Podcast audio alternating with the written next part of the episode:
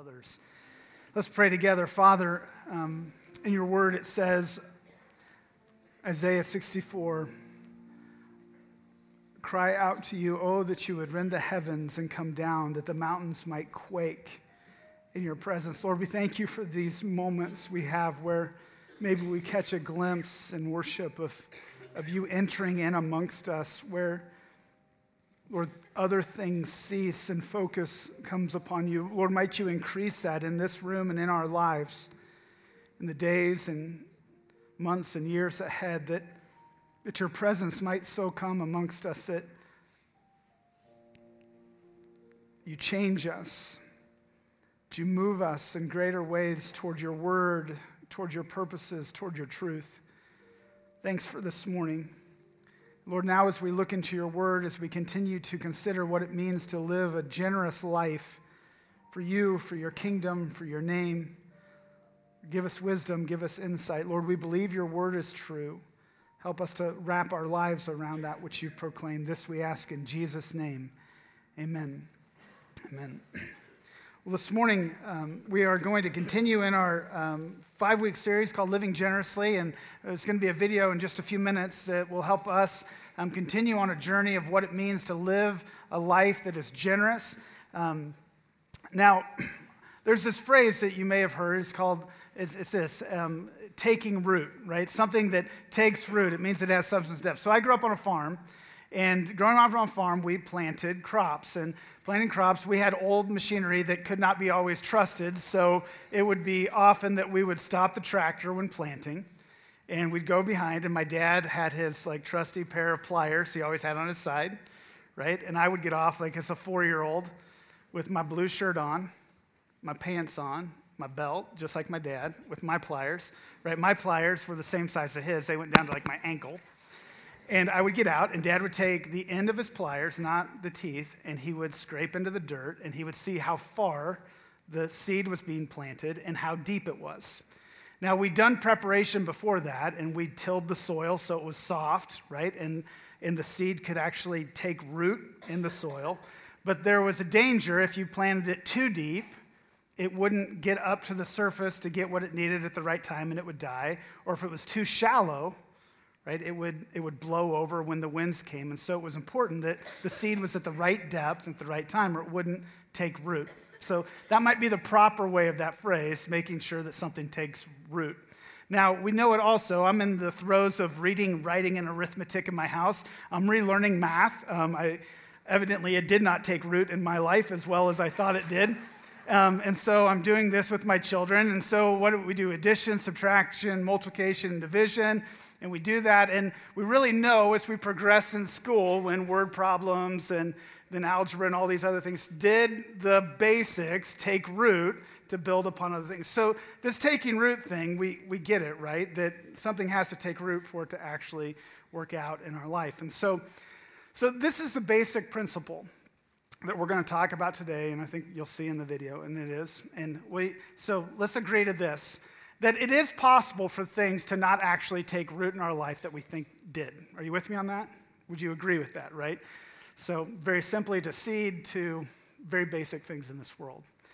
The other principle that we'll read in the text as possible today is that it is possible for us to believe that the Christian faith, the gospel, other things have taken a root in our life when our behavior, when our actions, when our lives would show something very different. Would you agree with that?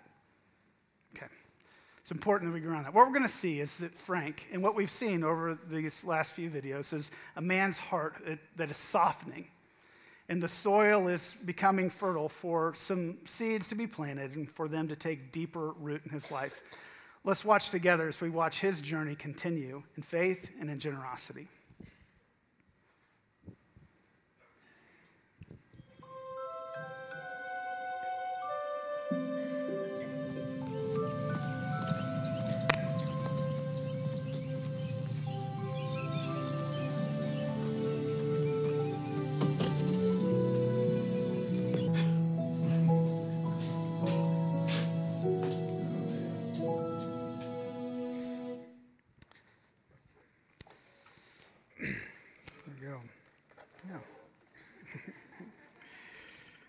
1 Timothy 6, 17, 18, Ray quoted, As for the rich in this present age, charge them not to be haughty, nor to set their hopes on the uncertainty of riches. Notice that about treasures. They can come and they can go fast. But on God, who richly provides us everything to enjoy. They are to do good, be rich in good works, be rich in good works to be generous and ready to share. See, we see from the beginning of the foundations of the world, God made everything in order. He created us to walk in an intimate way with Him in perfect unity.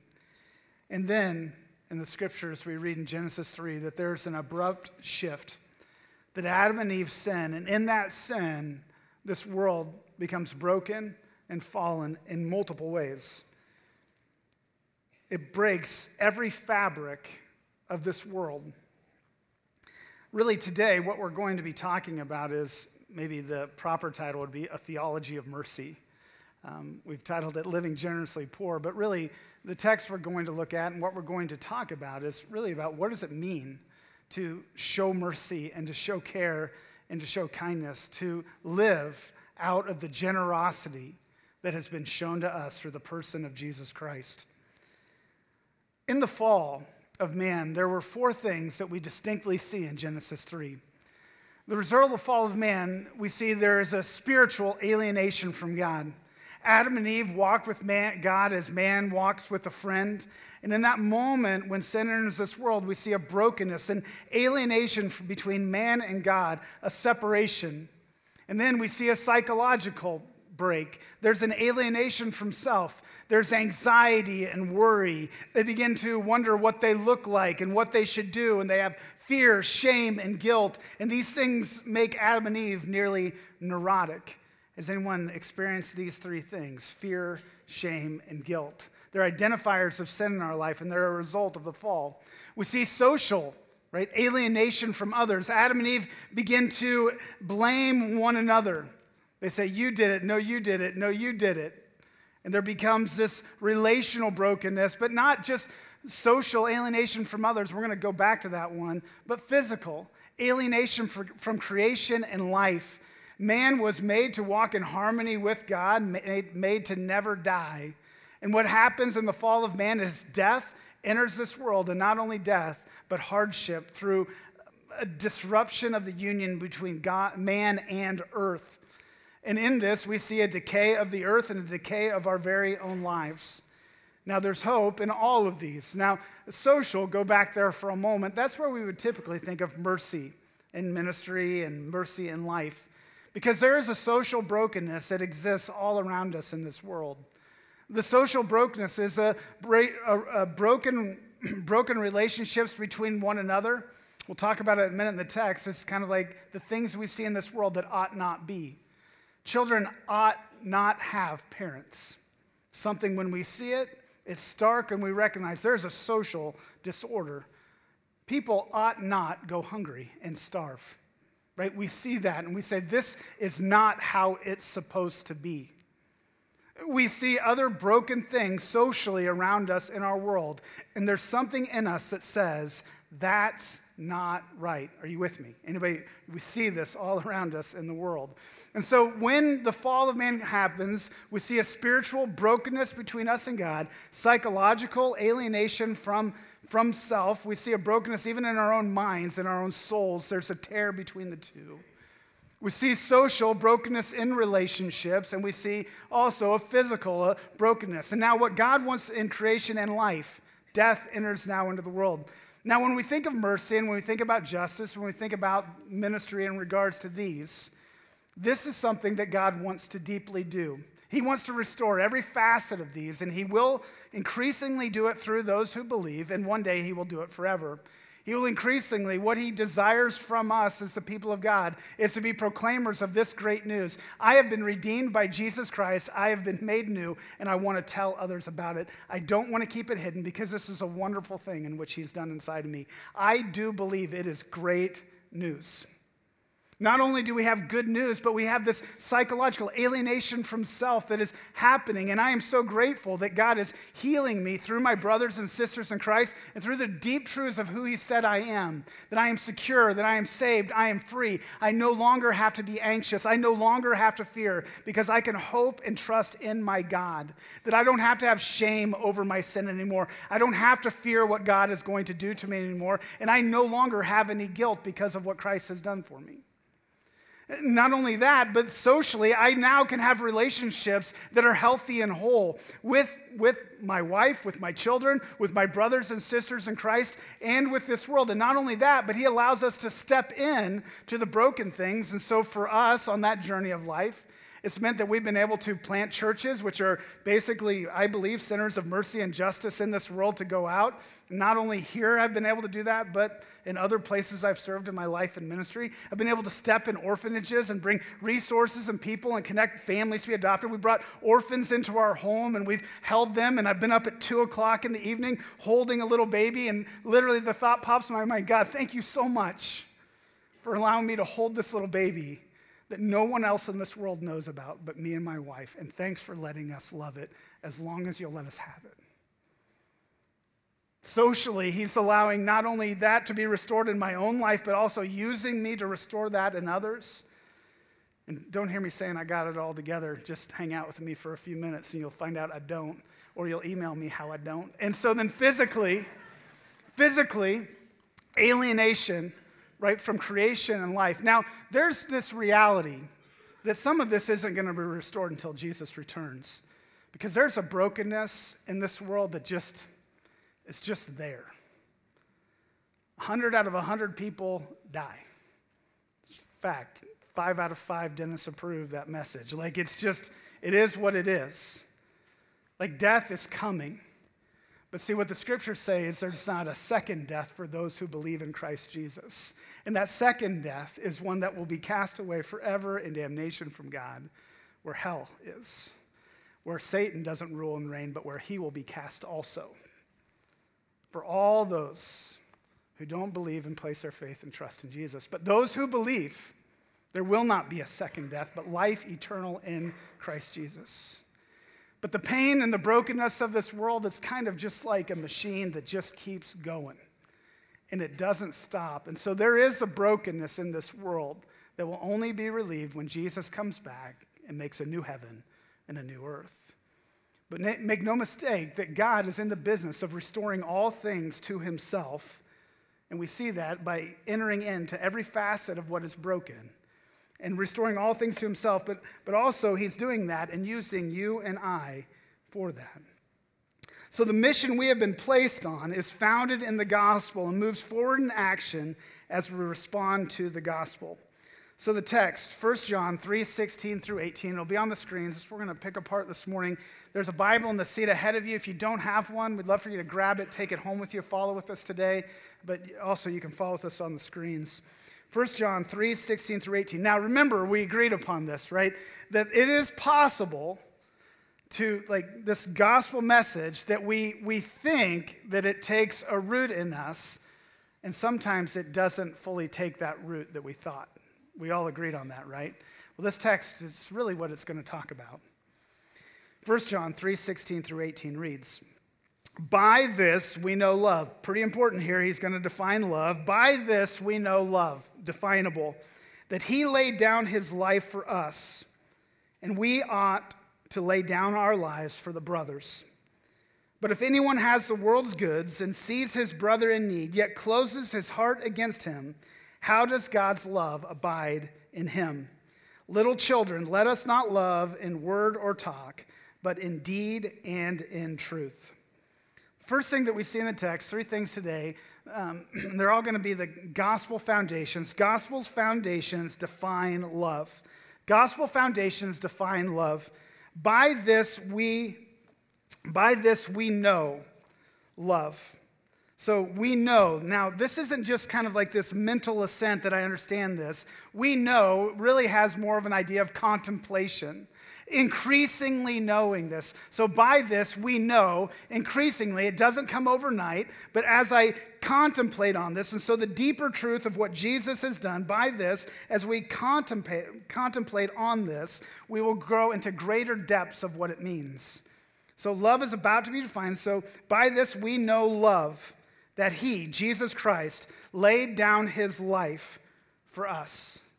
Love is defined by the act that Jesus did for us on the cross. His deliberate, right, he laid down his life, his deliberate and willful act on our behalf to atone, to pay the price, to pay the penalty for our sins. That he was beaten, he was bruised, he suffered, he was crucified, he died, that he laid down his life for us that we might have eternal life in him. So for me, what that looks like in my life if maybe you were to ask me this morning, Ryan, what's the greatest need that you personally have? Simple atonement. I need my sins paid for because I believe that my sins, my shame, my guilt nailed Jesus to the cross. I believe that because of what I did, he willfully stepped in front of the Mack truck that was coming at me and he pushed me out of the way, and he was brutally beaten and killed willfully for me. And if you go way back in my own life, what that looks like is when I was 21 years old, I was far from God and I was miserable. When I looked in the mirror, the words sort of sounded like this I hate that guy. I didn't like who I was. I didn't like the life I was living, and I just wanted out of it, and I had no way and no idea how to. The only thing that I had going for me is I grew up around the church. And I grew up, be honest, around a lot of hypocrisy in the church, which I really struggled with. Right? I grew up in a church where somebody bought the wrong color of songbooks. It was like a church of 40 people right? And, it, and, then it became a church of 20 people. And then, like two blocks down the road, there was another church of 20 people. And so I grew up around trial and struggle with that. And so there was truth I learned, but a lot of things that I saw that weren't really very godly or, are you with me? Yeah. And so all that I knew at that point in my life is I needed, I needed, I knew I needed Jesus because I knew that he was real because there had to be something more. And I, I simply cried out and said, Jesus, here I am. Just take my life and do something with me and pull it out of where it is. I'll tell you something extravagantly happened in my life when I called out on Jesus. He answered me and he began to do that. And what happened in my life is that, that I, I became connected with God and I, I became his child. And I no longer felt a separation between me and him, but a union and a peace inside of my soul that I cannot explain. I didn't feel the shame and the guilt anymore in my heart and life. It was gone. That guy that I looked at in the mirror, I, I actually started to like because he took on a new identity. And that new identity that I was loved by God, I was cherished by God, I was, I was cared for by God. And I no longer was dealing with these demons in my head, but he was healing me from it, demons figuratively. Socially, I, I began to have genuine relationships with other people. And there was people that were coming in my life that genuinely loved me and cared for me and spent time with me and taught me and, and did things that had never happened before in my life. And I began to have hope beyond my own life. And so if, if you wanted to ask me the question, Ryan, what's the greatest need you have? To this day, the greatest need that I had and have is the atonement for my sins. The difference between that day and today is see, I didn't have it back then, and I do have it today. But see, I haven't got over my atonement.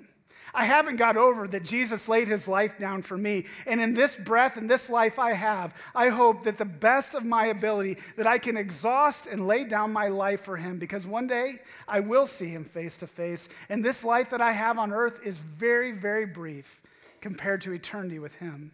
And if I can kind of give it all out for him in this world, I don't know, it just seems like that's the best thing I could do. And so in this text, what, what's happening is the gospel foundations define love. The greatest need that all of us have is atonement. And if simply we we don't embrace this fundamental truth of what Jesus has done personally in our own hearts and lives, everything we do in regards to mercy and justice, in regards to ministry as a whole, if it's not out of what has been done for us, I propose to you it will be all done in vanity. It will be somehow done for our own regard. It'll be done for our own regard, the applause of others, for some other motive other than simply Jesus has done something significant for me. And now in return, in return, I want to do this to others. This is a significant thing that Christ has done for us on the cross. In, in church, has it gripped you? And see, this is where the gospel root does what Jesus, what he has done for you on the cross, does it grip your heart? When someone asks you the greatest need that you have, does, does it come to your mouth, I need redemption? I needed it, and I still need it today. And one day I'll have it forever. Does it grip your heart what Jesus has done? And I'm just telling you, maybe you're like, Ryan, this is just too simple. I'm just going to preach this simple message my whole life because I don't think there is another message. And I think it's a thing for us if we ever get over the cross, if we ever get over what Jesus has done for us, we've missed the whole Christian life, we've missed the whole message because it is the one thing that we can't ever get over.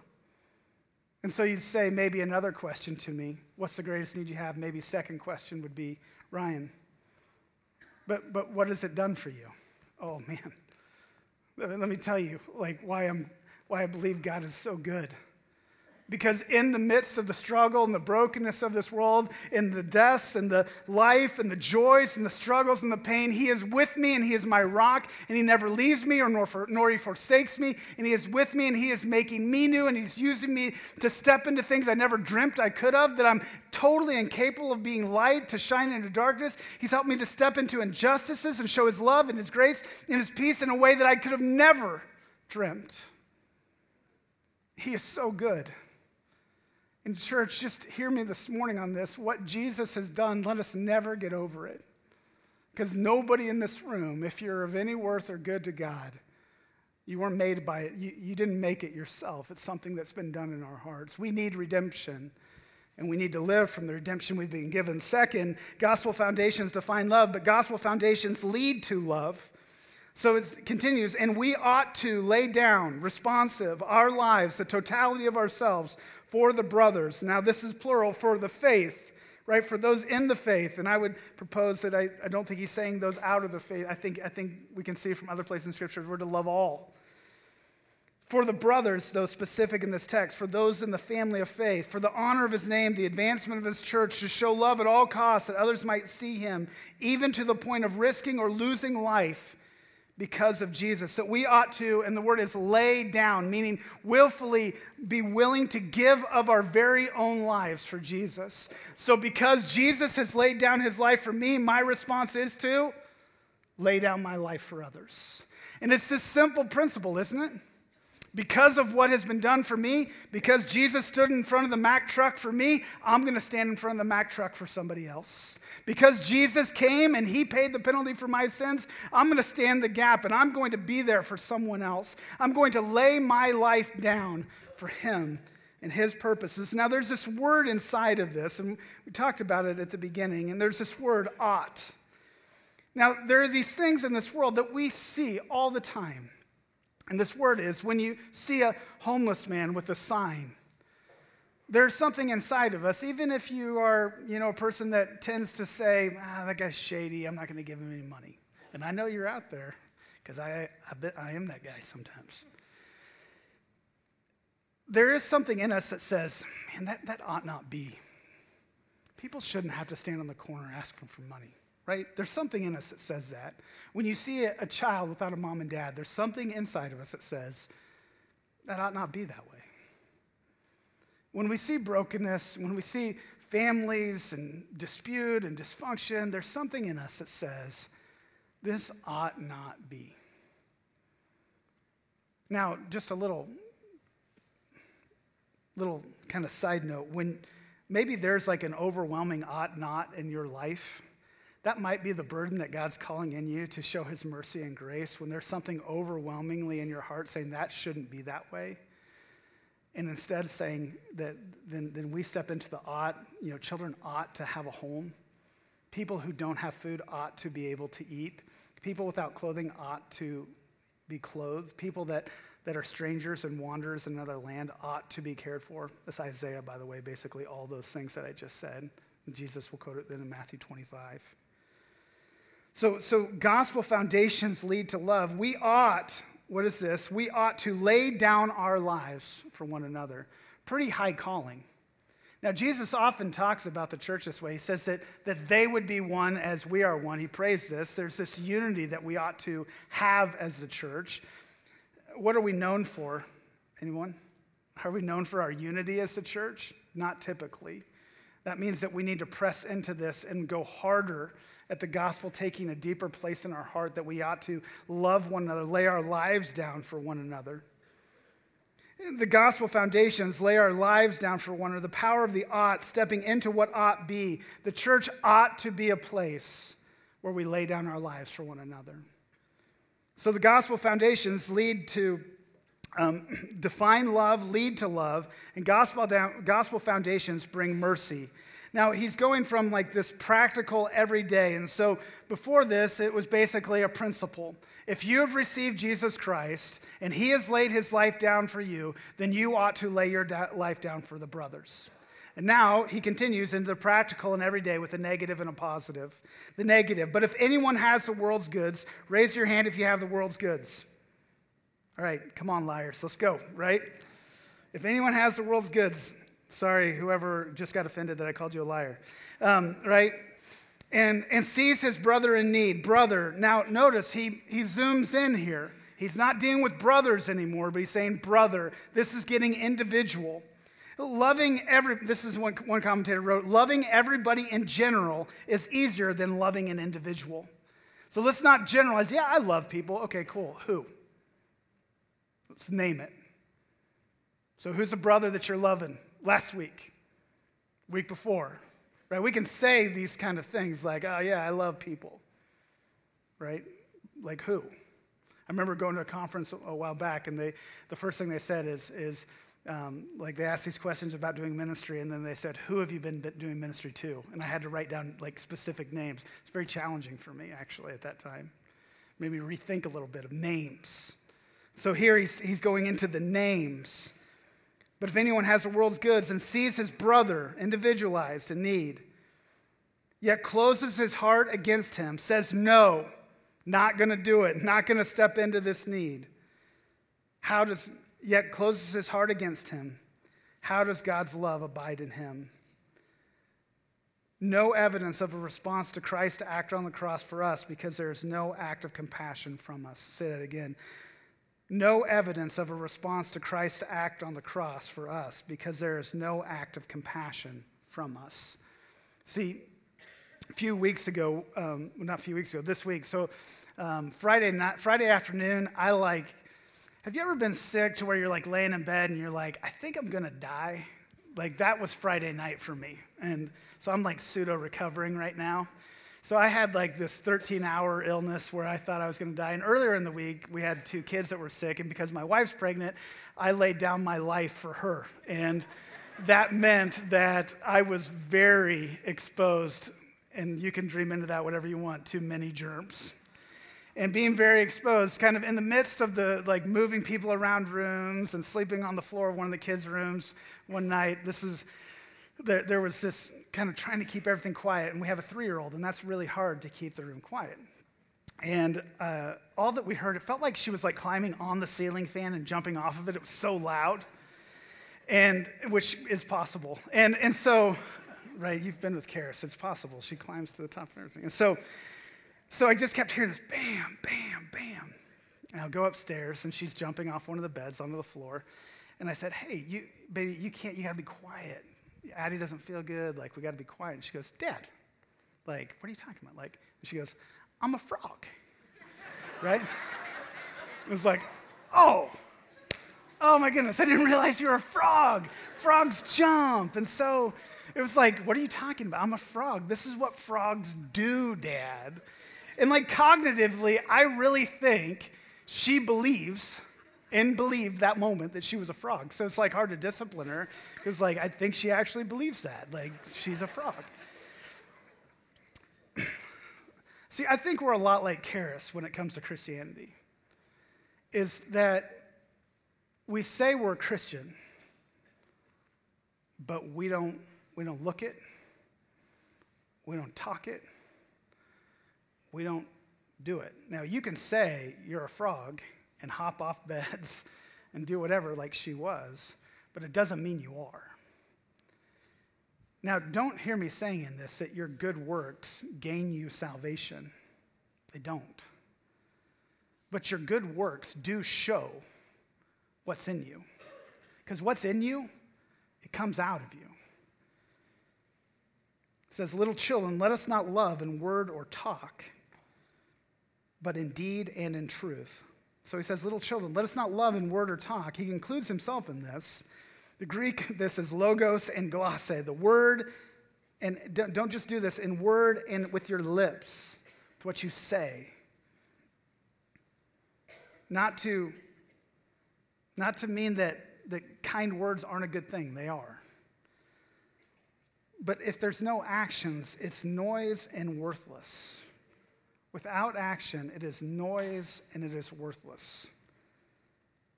But he says, but do it in deed and in truth, genuine in our love, indeed, in truth Love that originates in God expresses itself in our actions. Let us not love by the word of mouth, but by real deeds and actions, showing that I have embraced that there has been a real deed and action done for me on the cross.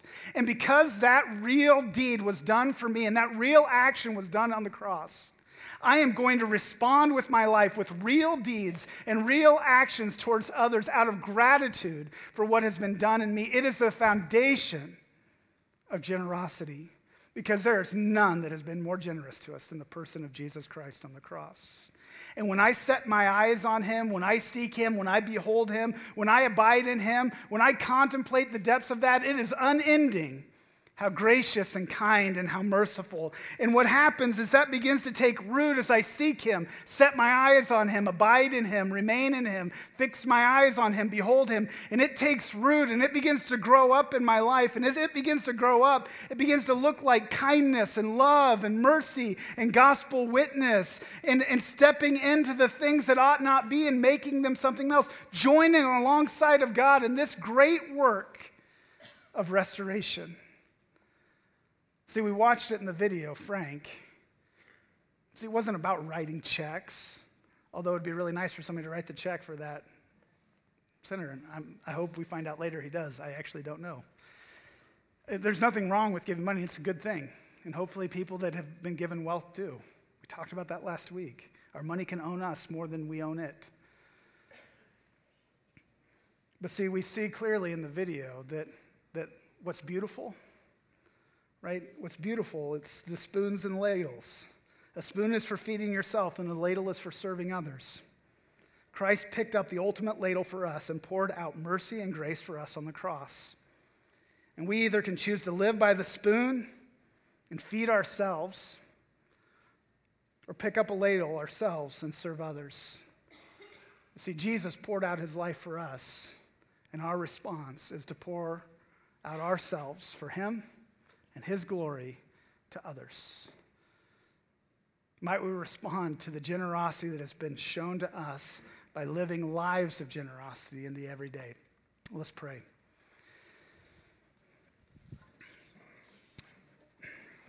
Father, we believe that your word is true.